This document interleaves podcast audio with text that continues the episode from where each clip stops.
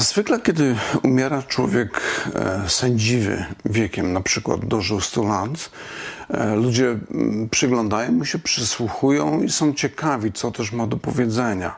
E, jedno z pytań, które oczywiście wtedy się pojawia, jest takie, w jaki sposób, jak to się stało, że dożyłeś tak sędziwego wieku? Wydaje się, że ponieważ dożycie 100 lat albo nawet więcej jest tak wyjątkowe, to wydaje się, że ci ludzie też będą mieli coś wyjątkowego do powiedzenia. No, obawiam się jednak, że e, rzeczywistość e, jest trochę mniej romantyczna. Natomiast e, jeżeli mamy do czynienia z człowiekiem, który dożywa 120 lat przez całe życie, e, jak to jest o nim powiedziane, chodził z Bogiem, był wierny. Pod koniec swojego życia jest człowiekiem e, silnym, e, przy zdrowym umyśle e, i przez całe swoje życie był przywódcą swojego narodu, to kiedy taki człowiek zbliża się do końca swoich dni, przesłuchujemy się i myślimy sobie, ciekawe, co on też miałby do powiedzenia. I taką postacią jest Mojżesz. Mojżesz, którego piątą księgę mojżeszową, e, czy księgę powtórzonego prawa, e, kończyliśmy czytać w tym tygodniu. Mówię o cyklu czytania Biblii, który przyjęliśmy w naszym zborze. Mojżesz kończy swoje życie i przed końcem swojego życia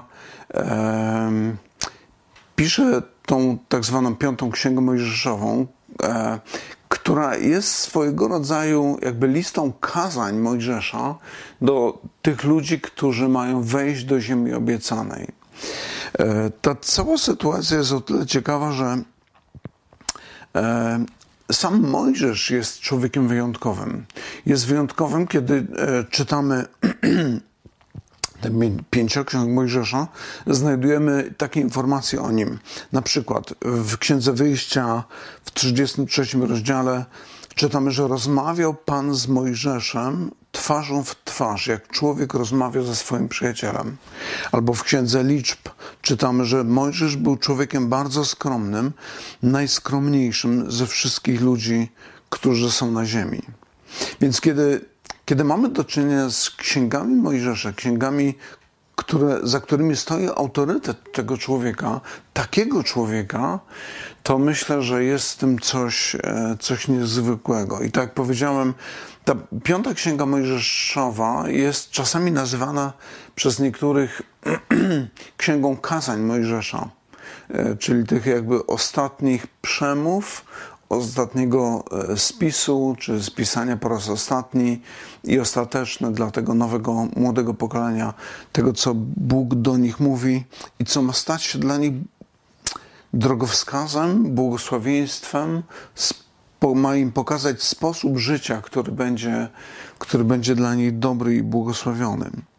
To, co jeszcze jest ciekawe, to to, że Mojżesz był e, przywódcą Izraelitów przez ostatnie 40 lat mniej więcej. E, był człowiekiem, który wyprowadził prawie dwumilionowy naród e, z Egiptu, potężnego Egiptu. Przez 40 lat był dla nich wodzem i to zarówno w sytuacjach dobrych, jak i złych. I teraz, kiedy Izrael ma już wejść do ziemi obiecanej, okazuje się, że Mojżesz nie wejdzie tam. Co więcej, Mojżesz wiedział o tym już dużo, dużo wcześniej, ponieważ Bóg mu to objawił. E, więc teraz, kiedy, kiedy czytamy tę księgę Mojżeszową i doszliśmy do końca jej, pod koniec tej księgi w 30 rozdziale mamy coś w rodzaju, byśmy powiedzieli, ostatniego kazania Mojżesza, albo nawet można powiedzieć, e, przeczytamy dzisiaj ten fragment, który jest czymś w rodzaju podsumowaniem tego ostatniego kazania i myślę, że słowa, to co Mojżesz ma do powiedzenia Izraelitom jest naprawdę, naprawdę ważne. E, można powiedzieć tak, że Mojżesz jest już w takim człowieku, że właściwie nie ma nic do stracenia, nie musi e, nikomu się podlizywać, nie musi niczego udawać. E, I to, co ma do powiedzenia, rzeczywiście jest sprawą życia i śmierci. Co więcej, nawet dokładnie w taki sposób Mojżesz to nazywa. E, przeczytajmy teraz fragment e, z 30 rozdziału Księgi Powtórzonego Prawa. Przeczytamy e, słowa od 11 wersetu do końca tego rozdziału. Będę czytał z tłumaczenia Ewangelicznego Instytutu Biblijnego. Od 11 wersetu czytam. To przykazanie bowiem, e, które ja Ci dziś nadaję, nie jest dla Ciebie ani za trudne, ani zbyt odległe.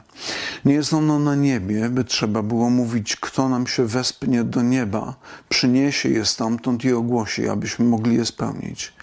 Nie jest też ono za morzem, by trzeba było się martwić, kto nam się przeprowadzi, przeprawi przez morze, sprowadzi nam je stamtąd i ogłosi, abyśmy mogli je spełniać. Przeciwnie, bardzo blisko Ciebie jest słowo, w Twoich ustach, w Twoim sercu, aby je pełnić. Spójrz, kładę dziś przed Tobą życie i dobro, śmierć i zło. Jeśli będziesz posłuszny przykazaniom Pana Twojego Boga, który Ci dziś nadaje, jeśli będziesz darzył miłością Pana Twojego Boga, kroczył Jego drogami, przestrzegał Jego przykazań, ustaw oraz praw i dzięki temu żył i rozmnażał się, to Pan Twój Bóg będzie Ci błogosławił w ziemi, do której idziesz, aby ją wziąć w posiadanie. Lecz jeśli odwróci się Twoje serce i od, jeśli dasz się odwieść i zaczniesz kłaniać się innym Bogom i służyć im, to ogłaszam wam dziś, że na pewno zginiecie.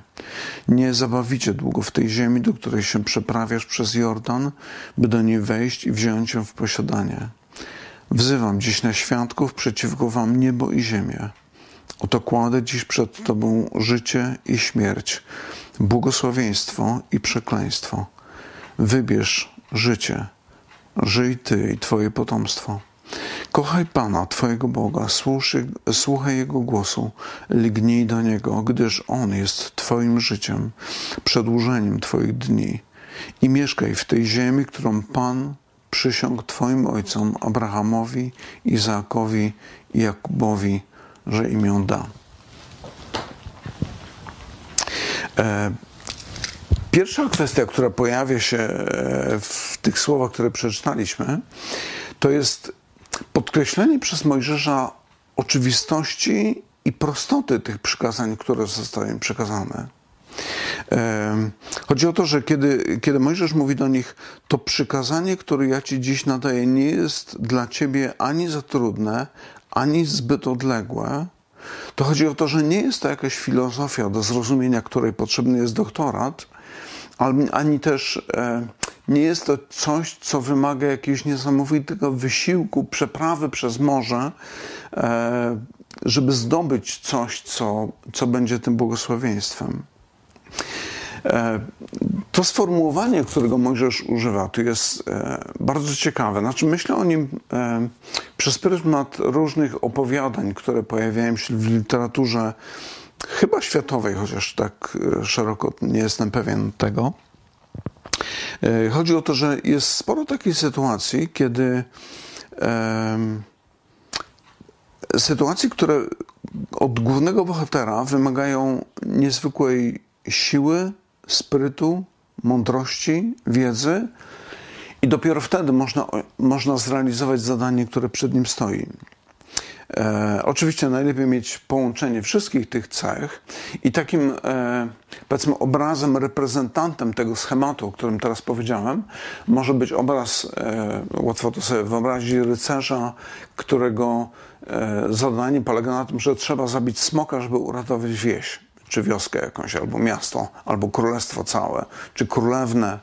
E, w każdym razie jest jakiś główny bohater, jest jakaś wielka przeszkoda, jest jakiś smok, którego e, trzeba pokonać. No i oczywiście za tym idzie też nagroda. E, zwykle taki rycerz otrzymuje rękę królewny i połowę królestwa, na przykład tak przynajmniej w bajkach jest. I pamiętam, że kiedy w dzieciństwie oglądałem czy słuchałem takich, e, takich bajek, takich historii, byłem zawsze pod wrażeniem tych wszystkich wielkich, takich potężnych mężczyzn, e, którzy pokonują tego smoka, zdobywają uznanie w oczach króla, królowej i w oczach całego ludu. Ale to, o czym mówi Mojżesz, właśnie takie nie jest. Właśnie Mojżesz pokazuje, że e, Twoje stosunki z Bogiem nie polegają na czymś takim. Nie o to w nich chodzi. E, twój dostęp do Boga jest, e, nie jest tylko dla najsprytniejszych, najmądrzejszych, tych, którzy najwięcej wiedzą. Wydaje się, że te, ten schemat taki, który pojawia się w literaturze często, tutaj przez Mojżesza zostaje zakwestionowany, zostaje podważony. E, I kiedy myślimy o, o biblijnych historiach, to myślę, że potrafimy znaleźć tam historie, które właśnie pokazują właśnie złamanie tego schematu. I dobrym przykładem mógł być Naaman. Człowiek, który był e, dowódcą wojska króla Aramu, ta historia jest zapisana w drugiej księdze królewskiej w piątym rozdziale. E, Naaman był generałem, był człowiekiem bardzo wpływowym, ale niestety był jednocześnie człowiekiem trendowatym. To oczywiście oznaczało konieczność izolacji, no tak jak dzisiaj też sytuacja jest bardzo podobna, ale w przypadku trądu było bardzo niewielkie prawdopodobieństwo wyzdrowienia. Więc sytuacja była tragiczna, można powiedzieć, i w pewnym momencie Naaman dowiaduje się o tym, że w Izraelu jest pewien prorok imieniem Elizeusz, e, Eliasz, przepraszam, prorok, który jest w stanie go uzdrowić. Człowiek, który jest w stanie uzdrowić osobę, która jest chora, e, między innymi na trąd. E, mamy tutaj sama trochę podobne do tego, co widzimy na przykład w Indianie Jones w poszukiwaniu świętego Grala. To jest chyba ostatnia krucjata. E, tam chodziło o to, że człowiek, który napije się z tego kielicha, z tego świętego Grala, e, będzie żył na wieki. No i oczywiście jest wielu rycerzy w cudzysłowie, którzy chcieliby zdobyć tego świętego Grala. Ale żeby zdobyć tego świętego grala, trzeba po drodze rozwiązać kilka bardzo trudnych zagadek.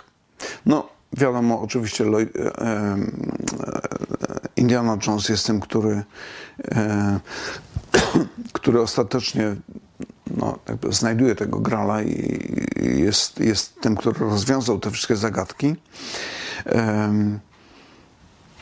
Ale kiedy myślę sobie o Naamanie, to myślę o nim właśnie o takim człowieku, który, którego stosunek do, do jego problemu był bardzo podobny e, do właśnie tego samatu, o którym mówiłem, który jest obecny w literaturze. Czyli jest, jest pewne zadanie, zadanie, które jest sprawą życia i śmierci w jego przypadku, zadanie, które trzeba rozwiązać.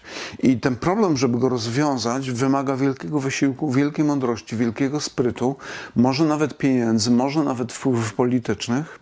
I kiedy patrzymy na zachowanie Naamana, to widzimy, że on dokładnie tak postępuje. Ponieważ sam jest człowiekiem wysoko postawionym, to zaczyna oczywiście od góry, zaczyna, próbuje przez swojego króla E, jakoś załatwić sprawę tak odgórnie, co oczywiście się nie udaje, ale w końcu e, trafia do Eliasza e, i przychodzi do niego przygotowany. Przychodzi do niego z całym orszakiem, przychodzi z pieniędzmi, jest gotowy podjąć się największego wyzwania, byle tylko zostać uzdrowionym. Jest, wydaje się, gotowy zapłacić bardzo wysoką cenę, ale czeka go niespodzianka. Kiedy zbliża się do domu Eliasza, Eliasz nawet nie wychodzi na jego spotkanie.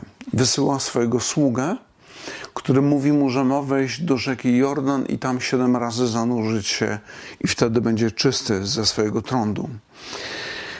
Dla Naamana jest to zbyt duże upokorzenie i chce odejść. I chce odejść. E jest to zadanie, można powiedzieć tak, ono nie jest trudne z tego powodu, że w Jordanie żyły krokodyle albo piranie. E, problem polegał na tym, że Jordan był małą rzeczką, a on był człowiekiem wychowanym, e, przygotowanym do walki, człowiekiem, któremu okazywało się honory. E, I teraz to, czego oczekuje od niego Elizeusz, a właściwie sługa, który przekazuje mu tę informację, jest poniżej jego godności. E, jest, jest niepoważne. E, on był gotowy słono zapłacić, był gotowy nawet stoczyć wielką walkę, e, a teraz okazuje się, że ma po prostu posłuchać tego, co mówi do niego ten sługa wejść do rzeki, zanurzyć się i wyjść. I to wszystko. Dlatego chce odejść. Dziwne. Kiedy jest już gotowy do tego, żeby odejść, jego słudzy przychodzą do niego i mówią do niego tak: Ojcze, gdyby prorok nakazał ci coś trudnego, czy nie uczyniłbyś tego? Gdyby nakazał ci coś trudnego, czy nie uczyniłbyś tego? Tym bardziej więc powinieneś to uczynić, gdy ci powiedział: obmyj się, a będziesz czysty. Zauważcie, właśnie z tego powodu, że to nie było nic trudnego, Naman chce zrezygnować, chce odejść. Wydaje się, że e, gdyby to było coś naprawdę trudnego, e, Naaman zachowałby się jak prawdziwy Polak i powiedział: Co, ja, ja nie dam rady? I wtedy to byłoby jakby wyzwanie na poziomie, na, na jego poziomie. To jest wyzwanie, które by podjął. I, w ten sposób, w tej historii też, ten, ten schemat e, zdobywania świętego grala przez wykonanie bardzo trudnych zadań, ten schemat zostaje tu złamany. Tego schematu nie ma. Nie trzeba zabijać żadnego smoka, żeby wygrać. Nie trzeba robić nic, żeby zostać uzdrowionym. Generał Naaman otrzymuje proste zadanie i właśnie dlatego, że jest ono takie proste, nie chce go wykonać. I kiedy patrzymy na tę historię, to można powiedzieć tak, że to, czego najbardziej potrzebował Naaman i czego nie miał, to pokora, uniżenie. Pokorne wsłuchanie się w słowo proroka, który w imieniu Bożym do niego przemówił i zrobienie tego, co do niego powiedział. I myślę, że właśnie dlatego Mojżesz teraz, kiedy zwraca się do Izraelitów, mówi do nich w 11 wersecie: To przykazanie, które ja ci dziś nadaję, nie jest dla ciebie ani za trudne, ani zbyt odległe. Ono nie jest za trudne, ani nie jest zbyt odległe. Nie musicie zdobywać nieba, nie musicie pokonywać morza. Przeciwnie, potem w 14 wersecie mówi: Bardzo blisko jest Ciebie twoje, to słowo w Twoich ustach, w Twoim sercu. Innymi słowy, Ty już je znasz, Ty już je słyszałeś, Ty już wiesz, co należy. To, czego potrzebujesz, to zaufanie. Zaufanie, które poprowadzi Cię do Boga. Prawdziwa miłość do Niego, która sprawi, że zbliżysz się do Niego. Co ciekawe, kiedy czytamy księgę proroka Izajasza, Izajasz opisując Boże sposoby działania, mówi tak, opisuje to w taki sposób, że jest to jak budowanie drogi, na której nawet głupi nie zbłądzi. To jest w 35 rozdziale księgi Izajasza. I kiedy patrzymy na tą sprawę z perspektywy Nowego Testamentu, czy tą sytuację, ten, ten schemat właśnie, o którym powiedziałem, to mamy dokładnie to samo. Ewangelia jest tak prosta, że nawet głupi jest w stanie ją zrozumieć, ale właśnie prostota Ewangelii jest powodem, dla, której, dla którego ludzie wyniośli ją odrzucają, ponieważ jest zbyt prosta, zbyt prymitywna, jak im się wydaje. Apostoł Paweł w liście do Koryntian mówi nawet takie słowa: Albowiem mowa o krzyżu jest głupstwem dla tych, którzy giną Natomiast dla nas, którzy dostępujemy zbawienia, jest mocą Bożą. I dalej mówi tak: Podczas gdy Żydzi znaków się domagają, a Grecy mądrości poszukują, my zwiastujemy Chrystusa ukrzyżowanego. Dla Żydów wprawdzie zgorszenie, dla pogan głupstwo, natomiast dla powołanych i Żydów i Greków zwiastujemy Chrystusa, który jest mocą Bożą i mądrością Bożą. Natomiast dla powołanych i Żydów i Greków zwiastujmy Chrystusa, który jest mocą Bożą i mądrością Bożą. I wydaje się, że w tej prostocie Ewangelii jest, nie, jest jakieś niebezpieczeństwo. Takie niebezpieczeństwo, jak to, o którym mówiliśmy w kontekście Starego Testamentu, tych wydarzeń starotestamentowych. E, gdy patrzymy na współczesne chrześcijaństwo, zobaczcie, że widzimy miliony ludzi, którzy przyznają się do chrześcijaństwa, uważają się za chrześcijan, ale kiedy śmierć zagląda im w oczy, nagle są zdezorientowani, zagubieni i nie są pewni, co będzie z nimi, kiedy staną przed Bożym obliczem. Chodzi o to, że Ewangelia dla wielu ludzi dla wielu tak zwanych chrześcijan stała się jakąś teologiczną prawdą, jakąś pustą teoretyczną doktryną, która niewiele zmienia w ich wewnętrznym życiu. Dam przykład. Przykład, który sięga do II wojny światowej. Kiedy do władzy doszedł Adolf Hitler, bardzo niewielu chrześcijan widziało potrzebę przeciwstawienia się temu, co robił. E, mam na myśli jego stosunek do Żydów, do ludzi chorych czy do ludzi kalekich. Przepraszam.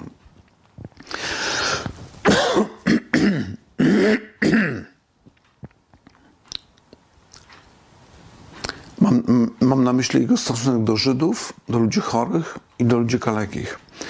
Dla niego, czy dla całej tej e, nazistowskiej propagandy, czy machiny, to było życie niegodne życia, jak to nazywano.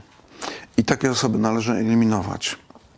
I był taki człowiek, pastor Dietrich Bonhoeffer, który e, no, na osobisty rozkaz Hitlera tuż przed zakończeniem wojny został e, zamordowany. E, Dietrich Bonhoeffer był jednym z niewielu, którzy uważali, że ta obojętność jest czymś złym, to, to jest niewłaściwe. I, I słowa, których używał Bonhoeffer, są ciekawe. On mówi o tym, że Kościół karmi się tanią łaską. Łaską, która niczego w życiu człowieka nie zmienia, łaska, która ni nic ich nie kosztuje, łaska, która e, pozostaje w sferze doktryny chrześcijańskiej, to jest łaska, która nie przemienia serca człowieka, to jest łaska, czy tania łaska, która nie różni się od obojętności. Dla takich ludzi Ewangelia właśnie jest tak prosta, że aż obojętna, że prowadzi do obojętności.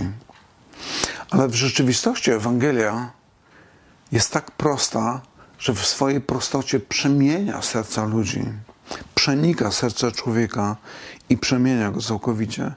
E, w tym 30 rozdziale Księgi Powtórzonego Prawa, który czytaliśmy, e, tam w szóstym wersecie Bóg zapowiada, że w pewnym momencie dokona czegoś, co nazywa obrzezaniem serca. Więc mówi o jakiejś wewnętrznej przemianie, która będzie potrzebna do tego, żeby Izraelici przestrzegali Bożego prawa. W tym tygodniu natrafiłem gdzieś na wzmiankę o pewnej e, bardzo ciekawej miejscowości na południu Francji. Nazywa się Le Chambon. E, to jest taka maluteńka miejscowość, zupełnie odcięta od świata z powodu otaczających ich lasów. Ją lasów, e, tam są też wzgórza. I to jest taka miejscowość, która już w poprzednich wiekach, szczególnie wieku, na początku wieku XVIII, kiedy we Francji prześladowani byli hugenoci, stała się miejscem, które było świetne na kryjówkę dla nich.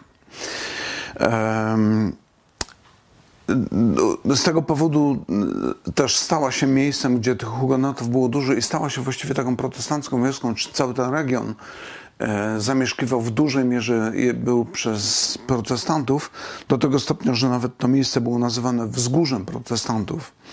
I w czasie II wojny światowej cała, cała społeczność tej wioski, cała nie pojedyncze osoby, ale cała społeczność tej wioski była zaangażowana w ukrywanie żydowskich dzieci. I o ile w czasie e, II, II wojny światowej z Francji wywieziono 80 tysięcy Żydów do obozów koncentracyjnych, mieszkańcy Le Chambon ocalili około 3 tysiące osób, w tym większości dzieci. Większość tych osób przerzucali do Szwajcarii. 3 tysiące.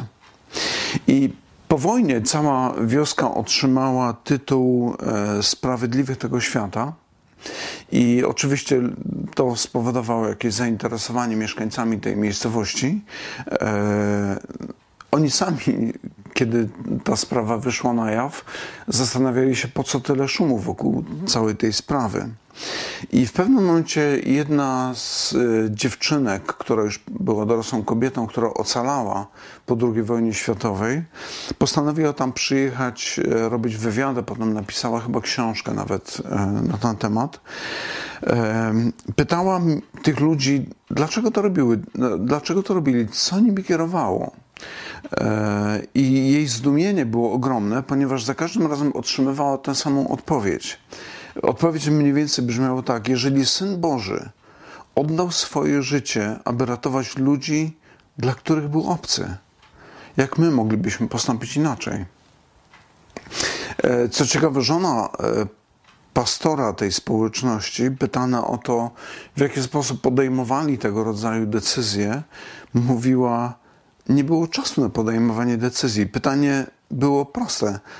Czy uważasz, że wydawanie Żydów Niemcom jest czymś dobrym? Jeżeli nie, to spróbujmy im jakoś pomóc. I to wszystko.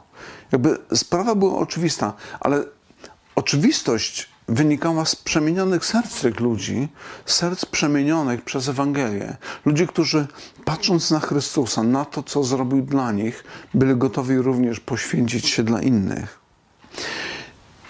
To jest dobry przykład tego, w jaki sposób ta prosta Ewangelia właśnie przemienia ludzi, czyni ich innymi czyni, zmienia ich stosunek do bliźniego, zmienia ich stosunek do Boga, zmienia ich e, stosunek do, nawet do siebie samych. Pytanie, które można było e, zadać w tym kontekście, w kontekście II wojny światowej, jest takie, że jeżeli w tamtym czasie prawie cała Europa była chrześcijańska, to czy naprawdę byli to ludzie, którzy znają Ewangelię? Wydaje się, że nie. Wydaje się, że byli to ludzie przesiąknięci tym, o czym Bonhoeffer mówi, tą tanią łaską, która jest tylko formułką teologiczną i niczym więcej. Jest teore teoretyczną doktryną, za którą nic nie stoi. Ewangelia jest prosta, ale nie jest prostacka. Ewangelia jest prosta, ale zmienia wszystko. I w tej prostocie dla osób, które są wyniosłe, leży największy problem. E, tych ludzi ta Ewangelia prowadzi do obojętności. Tak jak to widać było e, w czasie II wojny światowej. E, ale Ewangelia, o której mówi Nowy Testament, Ewangelia, o której mówi apostoł Paweł, Ewangelia, o której mówi Jezus, to nie jest Ewangelia, która prowadzi do obojętności. To jest Ewangelia, która przemienia serce człowieka od środka. No i oczywiście pytanie, które chciałbym teraz zadać, to jest takie, jaki jest Twój stosunek do Ewangelii? Czy naprawdę Ewangelia zmieniła Twoje życie? Czy pozostaje tylko w sferze teoretycznych rozważań, teoretycznej doktryny, którą być może zaliczyłeś na jakimś egzaminie z religii? Dużo bardziej praktyczne pytanie, które chciałbym zadać, brzmi tak. Gdyby okazało się, że ta epidemia, która jest dzisiaj w Polsce czy na świecie, to Twoje ostatnie tygodnie życia.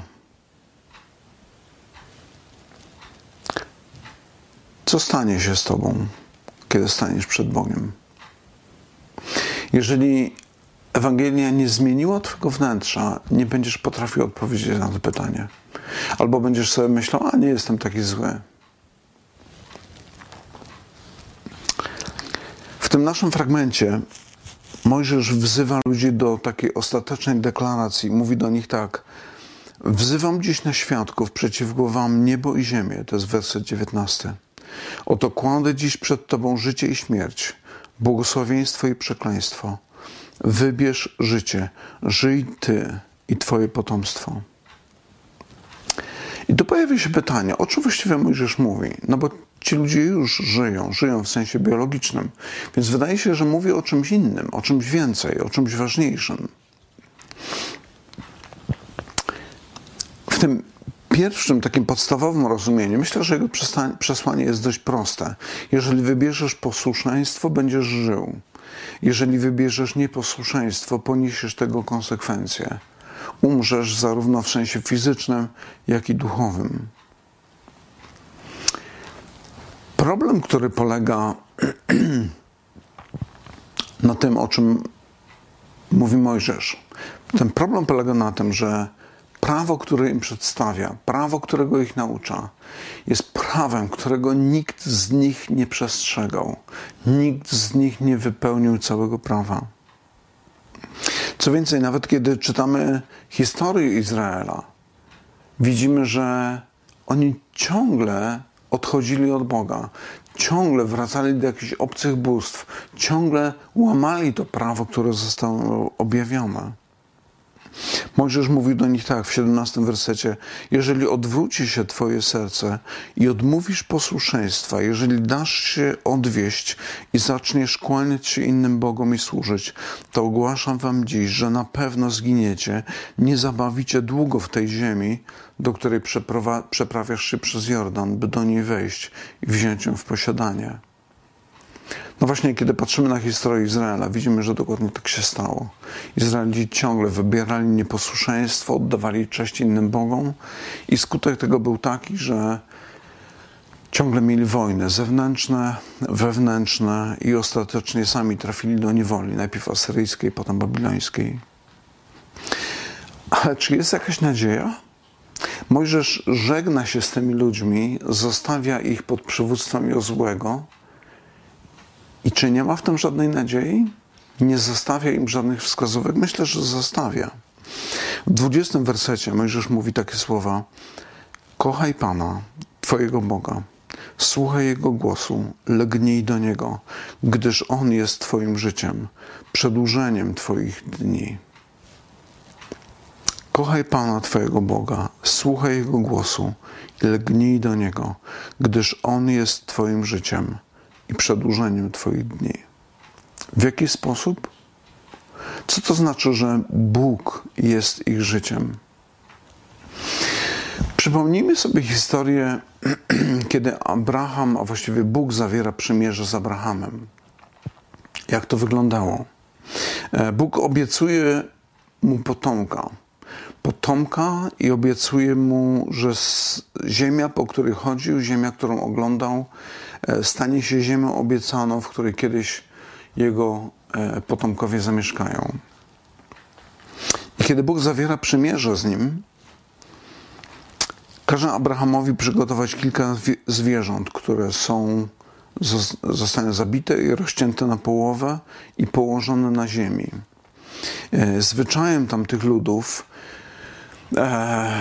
zwyczaj tamtych ludów wyglądał tak, że kiedy zawierano tego rodzaju ważne przymierze, e, osoby, które były częścią tego przymierza, czy stronami tego przymierza, e, przechodziły pomiędzy tymi rozciętymi połówkami, co było e, takim obrazowym wyrażeniem przekonania i zobowiązania, że jeżeli nie dotrzymamy warunków tego przymierza, niechaj stanie się z nami to, co stało się z tymi zwierzętami. Tylko, że kiedy Abraham zawiera to przymierze z Bogiem, między tymi połówkami ciał zwierząt przechodzi tylko Bóg. Abraham nie. Co to znaczy? Innymi słowy, Bóg bierze na siebie całą odpowiedzialność za realizację tego przymierza. I właściwe rozumienie tego właściwe znaczenie tego widzimy dopiero wtedy, kiedy przejdziemy do Nowego Testamentu i z perspektywy Nowego Testamentu spojrzymy na to, co się wydarzyło wtedy. Chodzi o to, że w rzeczywistości potomkowie Abrahama nie dotrzymali warunków przymierza. Nie dotrzymali warunków przymierza. I w tym momencie Bóg bierze na siebie całą odpowiedzialność za jego złamanie, złamanie tego przymierza. Kiedy czytamy księgi prorockie, widzimy tam e, słowa, za którymi właściwie stoi Jezus, który mówi: Oto jestem, poślij mnie. Sam Bóg w osobie Jezusa staje się podobny do ludzi, staje się śmiertelny, staje się zabijalny, można by powiedzieć, po to, żeby umrzeć, ponieważ my nie dochowaliśmy przymierza z Bogiem. I to przymierze, które tak jasno Mojżesz mi opisuje, jest jakby spisaniem tych wszystkich warunków, ale warunków, których my jako ludzie nie spełniliśmy. Warunków, które, na których się potknęliśmy i nie wykonaliśmy tego, co dla nas zależało, do, do, co do nas należało. Nie wypełniliśmy Bożego prawa. I teraz przychodzi Jezus i umiera. Umiera po to, żeby, żebyśmy my nie musieli ginąć, ale raczej dać nam przystęp do Boga, który jest źródłem wszelkiego dobra, prawdy i piękna. E, umiera, żeby pojednać nas ze swoim Ojcem, przeciwko któremu zgrzeszyliśmy i przed którego obliczem wszyscy któregoś dnia musimy stanąć. Co stałoby się z Tobą, gdybyś teraz w trakcie tej epidemii miał umrzeć? Gdyby okazało się, że właśnie teraz to Twoje ostatnie dni. Jeżeli nie wiesz, zachęcam Cię do tego, żebyś wziął Nowy Testament i czytał, żebyś szukał tam odpowiedzi, żebyś szukał odpowiedzi w tej księdze, która nazwana jest Nowym Przymierzem. Nowe przymierze, które Bóg zawarł przez śmierć swojego syna. Przymierze, które sięga już teraz dalej, już nie tylko chodzi o potomków Abrahama według ciała, ale również nas, którzy do, tego, do tej grupy się nie zaliczamy. Zachęcam Cię do tego, żebyś wziął Nowy Testament do ręki, czytał i zadawał sobie pytanie, kim jestem? Co się ze mną stanie, kiedy umrę i stanę przed Bogiem? Czy Ewangelia naprawdę przemieniła moje życie? Chciałbym nas też zachęcić do tego, o czym myślę więcej informacji można znaleźć na Facebooku. Chodzi o to, że Kościół Chrześcijan Baptystów ogłosił środę w tym najbliższym tygodniu dniem postu i, modlitwu, e, dniem postu i modlitwy. I chciałbym nas zachęcić do tego, byśmy przyłączyli się do tego. Jeżeli ktoś może, również w postaci postu, abyśmy przynosili nasz naród, siebie samych, nasze rodziny Bogu, który jako jedyny jest mądry. Bogu, który jako jedyny może być naszą nadzieją. Bogu, który wziął na siebie odpowiedzialność za nasze winy. Bogu, który chciał nas pojednać ze sobą, ale pojednał nas swoim własnym kosztem. Panie, przychodzimy do Ciebie jako ludzie, którzy są ułomni, słabi, grzeszni Jesteśmy tak często Tobie nieposłuszni, tak często chodzimy swoimi drogami, tak często wyznaczamy sobie innych bogów. Ojcze, modlimy się o to, żebyś wybaczył nam to, byś oczyścił nasze serca, byś przemienił nasze serca, byś obrzezał je tak, jak czytaliśmy w tym fragmencie. By nasze serca zaczęły bić dla Ciebie byśmy szukali Twojej chwały, nie naszej własnej. Byśmy starali się Tobie podobać, a nie sobie czy innym ludziom. Pomóż nam, Panie, znaleźć w Tobie tego, który jest jedynym prawdziwym, dobrym, łaskawym, ale też świętym i sprawiedliwym Bogiem, ale również Zbawicielem. Otwórz nasze oczy i prowadź nas dla chwały Twojego imienia. O to prosimy Cię przez Pana Jezusa. Amen.